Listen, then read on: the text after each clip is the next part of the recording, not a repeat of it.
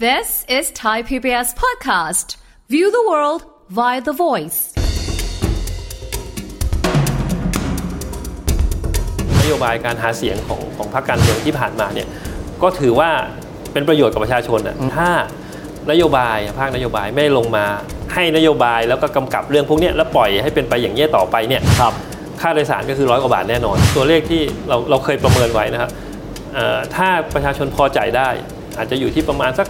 4-50 บาทตลอดสาย ครับ อยู่ที่ 4-50 บาทตลอดสายต่อเที่ยว ครับ เพราะฉะนั้นเนี่ยค่าโดยสารเนี่ยอาจจะอยู่ประมาณสักวันละร้อย อืมอืม วันละร้อยบาทต่อคน ถ้าขึ้นรถไฟฟ้า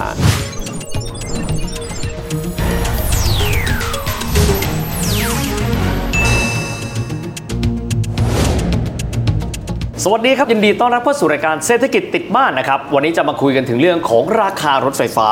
หลายคนบอกราคาที่ค่อนข้างสูงรถไฟฟ้าในกรุงเทพเองนั้น ถือว่าเป็นอุปสรรคในการเข้าถึงของคนจำนวนมาก ดังนั้นก็เลยเป็นที่มาครับของนโยบายการหาเสียงของหลายพักทีเดียว ที่บอกว่าจะมีนโยบายนะครับ รถไฟฟ้านี้เนี่ยมันจะต่ออย่างไรก็ตาม 20 บาทตลอดสายด้วย สิ่งนี้จะเป็นไปได้มากน้อยขนาดไหนอย่างไร อะไรที่เป็นอุปสรรคทำให้ไม่สามารถเดินหน้าได้ ในแง่ต้นทุนการดำเนินธุรกิจแล้วมันเป็นไปได้หรือนะครับ คุยประเด็นนี้กันกับผู้อำนวยการวิจัยด้านนโยบายการขนส่งและโลจิสติกส์ของ TDI ดรสุเมธองค์กิติกุลครับ อาจารย์สวัสดีครับ สวัสดีครับผม อาจารย์ครับเบื้องต้นก่อนเลยนะครับ ผมถามกันว่าถ้าอาจารย์มองราคารถไฟฟ้าที่บ้านเรา ถ้าเทียบกันกับประเทศที่เป็นเพียร์คือโปรไฟล์พอฟัดพอเหวียงกับบ้านเรา บ้านเราถือว่าแพงพอดีหรือว่าถูกหรือยังไงครับอาจารย์ บ้านเราต้องถือว่าแพงครับ อืม ต้องถือว่าแพง แต่ทีเนี้ยเวลาเราพูดถึงคำว่าแพงเนี่ยนะครับ เรายังไม่ได้มีงานเปรียบเทียบที่ชัดเจนในระบบรถไฟฟ้า เราถ้าไปเทียบเป็นสายสายๆเทียบเป็นสายสายๆเช่น ค่ารถไฟฟ้ารถค่ารถไฟฟ้าหนึ่งสายเนี่ย จริง ๆ ค่ารถไฟฟ้าหนึ่งสายของบ้านเราเนี่ย ถือว่าไม่ได้แพงมาก อืม อาจจะแพงนิดนึง อืม ใช้ว่าแพงนิดนึง เพราะว่าค่ารถไฟฟ้าบ้านเราสายหนึ่งเนี่ยเวลาขึ้นสตาร์ทก็อยู่ที่ประมาณ 15-17 บาท ครับ และสูงสุดเนี่ยสายหนึ่งอยู่ที่ประมาณสักไม่เกิน 45 บาท โดยประมาณ แต่ปัญหานะฮะที่จะเกิดแล้วปัจจุบันเกิดแล้วนะครับก็คือเวลาเราต่อสายเนี่ยแพงแพง อ๋อ แพงแบบหูดับ แพงแบบหูดับ โอ้ อ่ะยกตัวอย่างเช่น ก่อนหน้านี้นะครับอย่างสายสีม่วง อือฮึ นะครับมาต่อสายสีน้ำเงิน ครับ อ่ะถึงแม้จะมีการยกเว้นค่าแรกเข้าแล้ว อืมอืมอืม ยู่ที่ประมาณ 70 กว่าบาท ถ้าเรานั่งจากแถวๆบางใหญ่อะมา ครับ มาเปลี่ยนรถที่เตาปูนนะแล้วมาต่อลงอาจจะลงเอ่อเอ่อเยาวราชลงหัวลำโพงเนี่ย อืมอืม ต้องจ่าย 70 บาท นึกออกละ นี่อันนี้คือความแพงของมัน ครับ และแน่นอนในตอนเนี้ยเราก็จะเริ่มมีสายสีเหลืองนะ อืม สายสีเหลือง สายสีเหลืองก็วิ่งจากลาดพร้าวนะไปที่ศรีนครินทร์ ครับ อ่าสีเหลืองมาต่อน้ำเงินได้อ่ะมีการยกเว้นค่าแรกเข้า ถ้ายกเว้นแล้วเนี่ยก็จะมีประมาณสักเจ็ดแปดสิบบาท โอ้โห 70 โอเค บาทกันแล้วทีนี้ถ้าในอนาคตนะฮะมีอะไรที่ไปต่อกับเขียวด้วย ครับ ซึ่งเขียวตอนนี้เขาไม่ยกเว้นค่าแรกเข้าอยู่ อืม นะครับถ้าใครขึ้นน้ำเงินมาต่อเขียว ใครขึ้นต่อไปนะมีสีชมพูมาต่ออ ม เขียวชมพูอาจจะมีการยกเว้นค่าแรกเข้าบ้างเล็กน้อย ก็อาจจะมีประมาณเกือบร้อยบาท โอ้โห อันนี้หนักเข้าไปเลย ซึ่งณตอนนี้ณตอนเนี้ยนะฮะถ้าเราขึ้นอ่ะเอาง่าย ๆ จากบางกะปิอะซึ่งก็เป็นข่าวดีนะครับ คน อืม บางกะปิสี่แยกบางกะปิเนี่ยลงสยามได้ อืมอืมอืม น่าจะจ่ายประมาณสักร้อยกว่าบาทร้อยนิด โอเค ๆร้อยนิดๆอันนี้ ครับ คือภาพ อืมๆ ค่าโดยสารปัจจุบันที่ค่อนข้างแพง ครับ ทีนี้เองเนี่ยก็ก็คิดว่านะครับนโยบายการหาเสียงของของพรรคการเมืองที่ผ่านมาเนี่ยก็ถือว่าเป็นประโยชน์กับประชาชนอ่ะ อืมๆ เพราะว่ามันมันเอเดนปัญหาตัวนี้ถ้านโยบายภาคนโยบายไม่ลงมาลงมาลงมาให้นโยบายแล้วก็กำกับเรื่องพวกเนี้ยแล้วปล่อยให้เป็นไปอย่างเงี้ยต่อไปเนี่ย ครับ ค่าโดยสารก็คือร้อยกว่าบาทแน่นอน ครับ เกือบทุกสายที่จะวิ่ง ถ้าเราเดินทางเปลี่ยนหลายสาย เพราะฉะนั้นเนี่ยกลารว่าประชาชนเองเนี่ยต้องพยายามอะกลารว่าต้องพยายามปรับพื้นที่ตัวเอง ว่าต้องทำงานกับอยู่บ้าน ครับ บนสายรถไฟฟ้าเดียวกัน โอเค จะได้ไม่แพง ซึ่งมันก็เป็นไปไม่ได้ให้สายรถไฟฟ้ากำกับชีวิตเรานะฮะ ถูกต้องมันมันมันกลายเป็นว่าเราไม่สามารถใช้ประโยชน์จากการลงทุนรถไฟฟ้าได้ดีเท่าที่ควร ครับ เพราะฉะนั้นในสิ่งที่ควรจะต้องเป็นคือต้องมีค่าโดยสารร่วม ครับ ค่าโดยสารร่วมก็คือว่าทั้งระบบเนี่ยเดินทางเนี่ยควรจะไม่เกินเท่าไหร่ดี อ๋อ ซึ่งอันนี้เป็นประเด็นของเรื่องค่าโดยสารรวมแหละ ครับ โอเค ทีนี้ย้อนกลับมาเป็นเรื่องของการหาเสียง อืมอืม ไอ้คำว่า 20 บาทตลอดสายเองทางทางทีไอเราก็มีการติดตามเรื่องนโยบายมาเกือบตลอดนะครับก็ค่อนข้างน่าสนใจเพราะเป็นตัวเลขที่ที่ค่อนข้างต่ อืม ำค่อนข้างต่ำแล้วก็เป็นตัวเลขที่ที่เป็นชุดข้อมูลเดิมที่ทางพรรคเพื่อไทยเองก็เคย มีการหาเสียงไว้ อืม ตอนปี 2554 ด้วย ยุคคุณยิ่งรักษณ์นั่นเลย นานนะ โอ้ ตอนนั้นแหละครับ ซึ่งก็ก็ก็จะเห็นภาพ ครับ ว่าจริงๆเองเนี่ยในในยุคนั้นเองเนี่ยก็แน่นอนอ่ะรถไฟฟ้ามันยังไม่ครบ มันจะมีแค่น้ำเงินกับเขียว เขียว แล้วแล้วพอรถไฟฟ้าเองเนี่ยส่วนเขียวเองก็เป็นส่วนของกทม ครับ น้ำเงินก็จะเป็นส่วนของทางกระทรวงคมนาคม ซึ่ง ครับ คนละส่วนก็เลยทำให้อาจจะดำเนินนโยบายค่อนข้างยาก ครับ ซึ่งก็ก็กลับมาปัญหาตรงเนี้ยในปัจจุบันที่ที่กำลังเผชิญอยู่ ครับ แต่ในปัจจุบันเองเพอญเรามีรถไฟฟ้าหลายสาย ก็เลยมีการยกเรื่องว่า 20 บาทมา มาใช้ในบางสายที่คมนาคมดูแลก่อน แล้วก็จะพยายามไปเจรจาเรื่องสัญญาใน ครับ อนาคต โอเค ทีนี้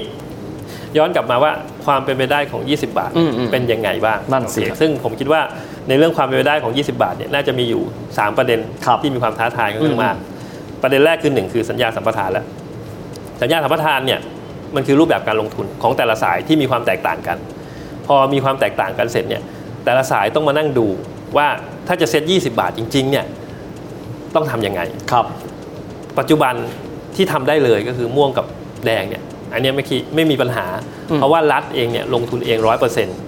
แดงนี่ของรอฟท แรงของรฟท ม่วงเป็นของใครครับอาจารย์ ของรฟมครั รฟม แต่รฟมลักษณะที่เป็นจ้างเอกชนดำเนินการ อ๋อมีโอเปอเรเตอร์ มีโอเปอเรเตอร์ ครับ จ้างเขาแต่จ้างเขาเนี่ยจ่ายค่าจ้างเดินรถ อ่าโอเค แล้วไอ้ค่าโดยสารเนี่ยเป็นรายได้ของรฟมเอง นึกออกละ เพราะฉะนั้นเองเนี่ยพอวันนี้ประกาศลดรฟมก็แอบสอบ นึกออก แปสบ เจ้าภาพแล้วแอปสอบ เจ้าภาพ เอง แอปสอบเองใช่แต่ว่าสายอื่นๆไม่ใช่อย่างนี้ละ อ๋อ ชมพูนะที่กำลังจะเปิดเหลืองมีโมเดลอยู่ที่ลงทุนก็คือเอกชนลงทุน ครับ และเอกชนก็เก็บรายได้ค่าโดยสาร อืมอืม แล้วรัฐเองเนี่ยก็อนุญาตให้เอกชนเก็บรายได้ค่าโดยสารตามสัญญาสัมปทาน ครับ ซึ่งรายได้ค่าโดยสารค่าโดยสารที่กำหนดอยู่ในสัญญาก็คือ อย่างที่ว่า 15 บาท 16 บาท ตอนต้นแล้วก็ตามระยะทาง ครับ ไปถึงประมาณทัก40 กว่าบาท แล้วก็เต็มเพดาน แล้วก็อาจจะมีการยกเว้นค่าแรกเข้าบ้างนิดหน่อยกรณีมีการต่อสาย อันนี้ ครับ คือโครงสร้างที่มีการเจรจากันไว้ อืม เพราะฉะนั้นเองเนี่ยถ้าจะไปบอกให้น้ำเงินให้เขียวซึ่งก็ของกทมอีก อืมอืมอืม นะครับให้เหลืองนะซึ่งเปิดแล้วเนี่ยเก็บ 20 บาทตลอดสายเนี่ยหนึ่งก็ต้องไปแก้สัญญาละ อ๋อ ก็ต้องไปปรับสัญญาละแล้วถ้าเขาบอกว่าเจรจากันไม่ลง เพราะว่าโมเดลธุรกิจที่เอกชนเขากำหนดเอาไว้เนี่ย ครับ เขาต้องได้รายได้เท่านี้ อืมอืม รัฐก็ต้องเข้าไปอุดหนุน โอ้ ร้านก็ลงไปอุ่นทีนี้โอเค อันนี้คือประเด็นที่หนึ่งที่มีความท้าทาย ประเด็นที่สองก็คือเรื่องมาตรฐานเทคโนโลยีในการทำระบบตัวร่วม โอ้ เพราะฉะนั้นเพราะสิ่งที่เรากำลังคุยถึงก็คือเรื่องของค่าโดยสารร่วม ครับ ซึ่งค่าโดยสารร่วมหย ที่ ถึง ข้ามโอเปอเรเตอร์ได้ ที่ ข้าม กัน สาย ป ได้ ข้ม นี่ กั นะฮะ มาข้ามไปข้ามมา ซึ่งตรงนี้ทุกคนก็คงทราบอยู่ในปัจจุบันเนี่ยนะครับเรายังมีมาตรฐานตั๋วร่วมที่ไม่ค่อยชัดเจนมากนัก อืม อ่ะในสักปีที่ผ่านมา 2 ปีที่ผ่านมาเนี่ยจะพบนะครับว่าขึ้น BTS ก็ต้องใช้บัตรหนึ่ง ครับ ขึ้นใต้ดินก็ต้องใช้บัตร อ๋อ หนึ่ ถูกต้องครับ าไปรถไฟฟ้าอ่ารถไฟของแอร์พอร์ตลิงก็ต้องใช้บัตรหนึ่ง ครับ การรถไฟก็มีบัตรหนึ่ง อ่า ปัญหาเกิด เพราะว่าถ้ามันใช้คนละบัตรเนี่ยมันยังไงมันก็ร่วมกันไม่ได้ แล้วในปัจจุบันเองเนี่ยระบบตัวร่วมที่จะมีการใช้งานในปัจจุบันเนี่ยใช้ระบบที่เรียกว่า EMV คือ Euro Master Visa อืม อ่าซึ่งซึ่งระบบเนี่ยก็ถือว่ายังค่อนข้างใหม่ แล้วต้องมีการใช้งานมีการทดทดลองระบบค่อนข้างเยอะ แล้วมันยังใช้ได้ไม่ทั่วถึง ครับ ปัจจุบันเนี่ย EMV เนี่ยใช้ได้กับสายสีน้ำเงิน อืม ใช้ได้กับสายสีม่วง ใช้ได้กับสายสีเหลืองบ้างบางส่วนอ่าแล้วไม่ยังไม่ค่อยสะดวกมากนัก กับสีเขียวเนี่ยใช้ไม่ได้เลย ครับ เพราะสีเขียวยังใช้รับบิดอยู่ เพราะฉะนั้นเนี่ยมาตรฐานตัวร่วมเนี่ยต้องมีและ ต้องใช้มาตรฐานเดียวกัน แล้วอันที่สองคือออกแบบสถานี ให้มันเชื่อมกันด้วยทางกายภาพ ซึ่งตรงเนี้ยดูแล้วค่อนข้างยาก เพราะว่ามันทำไปแล้ว ไม่งั้นก็ต้องทุบทำลายทำใหม่ ใช่ เพราะฉะ ครั นั้ บ นเองเนี่ยณตอนนี้เขาพยายามใช้เทคโนโลยีมามาแก้ไขก็คือว่า ถ้าเดินเชื่อมเนี่ยแล้วเดินออกแล้วเข้าใหม่เนี่ยก็ใช้ระบบหน่วงเวลา คือใช้บัตรเดียวกันแล้วก็หน่วงเวลา ซึ่งมันก็มีข้อมีโซลูชันทางเทคโนโลยีแต่จริงๆเนี่ยถ้าให้มันเอฟเฟกตีฟสุดจริงๆ มันคือมันต้องออกแบบตั้งแต่ต้น ครับ และทำเชื่อมกันเลย ซึ่งสถานีที่เชื่อมกันเนี่ยถ้าลองยกตัวอย่างนะครับในในไทยก็มีก็คือม่วงกับน้ำเงินนั่นแหละ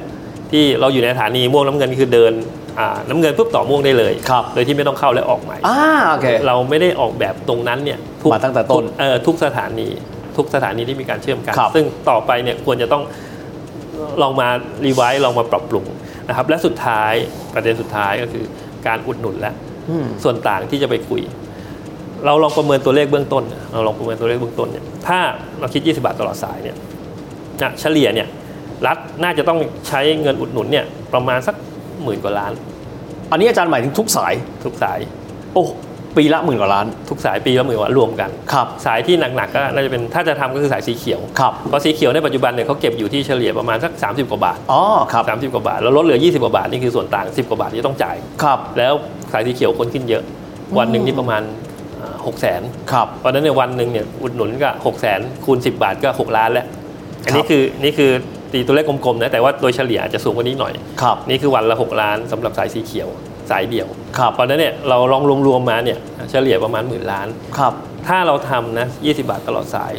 1 ปีอ่ะก็ประมาณหมื่นกว่าล้าน ครับ แล้วถ้าทำเฉพาะรัฐบาลเนี่ยสปีก็4ี่หมื่นกว่าล้านแล้ว ครับ ก็สร้างรถไฟฟ้าได้สายหนึ่งแล้ว โอเค เพราะฉะนั้นเนี่ยตรงนี้จะเริ่มเห็นว่ามันมันมันมีอิมพิเคชันอยู่เยอะพอสมควร อืมอืม แต่ทีเนี้ยสายที่เขามีการดำเนินการมา ซึ่งก็ก็เป็นไปได้สูงนะครับอย่างม่วงกับแดงเนี่ยอุดหนุนเฉลี่ยเนี่ยหรือว่าที่ที่ใช้ว่าสูญเสียรายได้ไปเนี่ยไม่ได้เยอะมาก ก็น่าอยู่ที่ประมาณสักหลักสิบหรือหลักร้อยล้าน ครับ เพราะว่าคนยังใช้ไม่เยอะมาก คนใช้แค่ประมาณแสนหนึ่งแต่ว่าน้ำเงินกับเขียวเนี่ยคนใช้เยอะมากเพราะฉะนั้น ครับ อุดหนุนจะค่อนข้างหนัก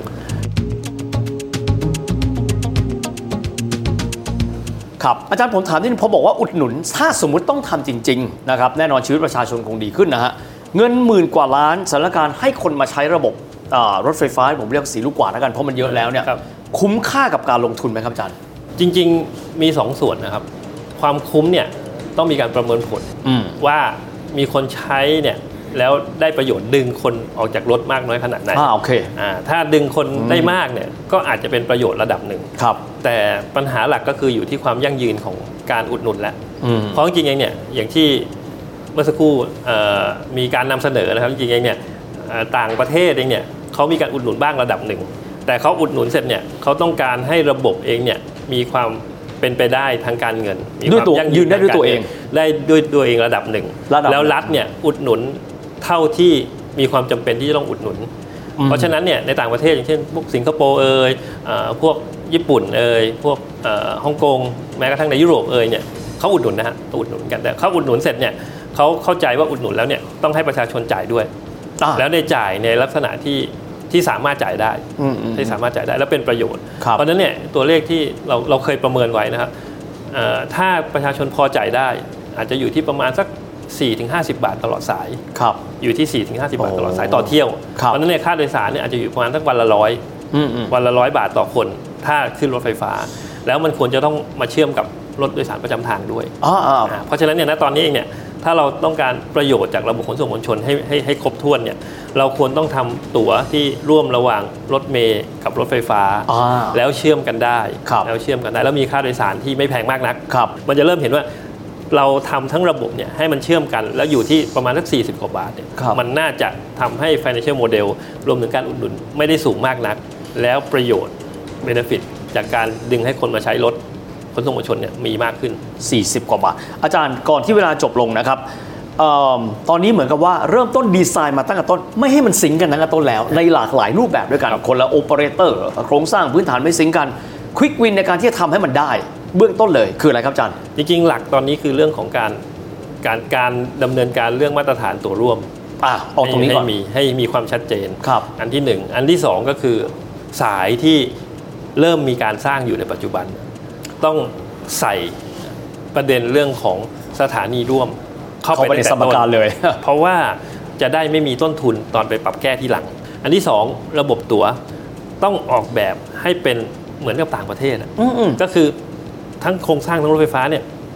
มีตั๋วอันเดียว เหมือนพวกออ s สเตอร์อังกฤษออ t โตพัสฮ่องกงเนี่ยอาจารย์ ใช่ครับ แล้วแม้กระทั่งตัวสถานีด้วย แล้ว ครั ก็ บ เรื่องของการจ่ายตั๋วด้วยเกตนะเรื่องของเวลาหยอดเหรียญเนี่ย อืม มันจริง ๆ มันเวลาเราเวลาเราไปสถานีรถไฟฟ้าในต่างประเทศเนี่ยนะครับในเมืองใหญ่ๆเนี่ยเข้าสถานีหนึ่งเข้าสายหนึ่งออกอีกสายหนึ่งเนี่ยซื้อตั๋วที่ไหนก็ได้ อ่าฮะ อันไอ้อย่างเนี้ยยังไม่เกิดในในในในระบบ ครับ ไทยเราเพราะฉะนั้นเนี่ยเราต้องพยายามทำอย่างนั้นให้ให้ให้ได้ ครับ ซึ่งจะเป็นส่วนที่ต้องต้องทำดูเหมือนเอ่อคุณวิทย์ถามถึงควิกวินนะแต่ว่าข้อเสนอดูไม่ค่อยควิกเท่าไหร่แต่ว่า ครับ มันต้องทำมันต้องเริ่มทำเลย ยังไงสักวันหนึ่งต้องทำอยู่ ต้ แล้ อ ว งทำใช่ต้อง ครัทำบเพราะในมาตรฐานตั๋วเรื่องของการเชื่อมต่อต้องทำให้ได้ เสร็จแล้วค่าโดยสารร่วมต้องเริ่มมาพิจารณา ซึ่งพอเริ่มพิจารณาเสร็จเนี่ยค่าโดยสารร่วมเองเนี่ยอาจจะต้อง เนื่องด้วยไอ้สัญญาสัมปทานที่ประมูลไปแล้วเนี่ยมันอาจจะต้องมีการอุดหนุน อาจจะต้องมีการตั้งกองทุนมา ครับ มาชดเชย อืม แต่กองทุนตัวเนี้ยจะเอาเงินมาจากไหน อันนี้ต้องมานั่งดูแหละ ครับ ว่าจะเอาเงินมาจากอนาคตไหม อืม เพราะจริงๆรถไฟฟ้าเนี่ยในอนาคตอาจจะกำไร ครับ เอาเงินกำไรอนาคตเอามาตั้ง มาลงทุนใน กอไก่อ วันนี้ อ่ามาลงทุนวันนี้ไว้ก่อนได้ นะชัดเจนมากเปิดโลกทัศน์มากขอบคุณอาจารย์มากนะครับขอบคุณมากครับอาจารย์ครับ สวัสดีครับ ดังที่เราได้เห็นนะครับว่าออกแบบมาเริ่มต้นอาจจะไม่ได้ซิงค์กันเลยนะครับ แต่อย่างไรก็ตามวันนี้อาจารย์เปิดโลกทัศน์นะครับว่าหากว่าเราต้องการเดินไปสู่เป้าหมาย ไม่รู้จะ 20 บาท หรือราคาที่เป็นไปได้จะ 40 บาทนี้เนี่ยเราต้องทำอะไรบ้างนะครับ ทั้งหมดนี้เป็นภาพรวมของรายการเราในวันนี้นะครับ วันนี้เวลาหมดลงแล้ว พบกันใหม่โอกาสหน้า สวัสดีครับ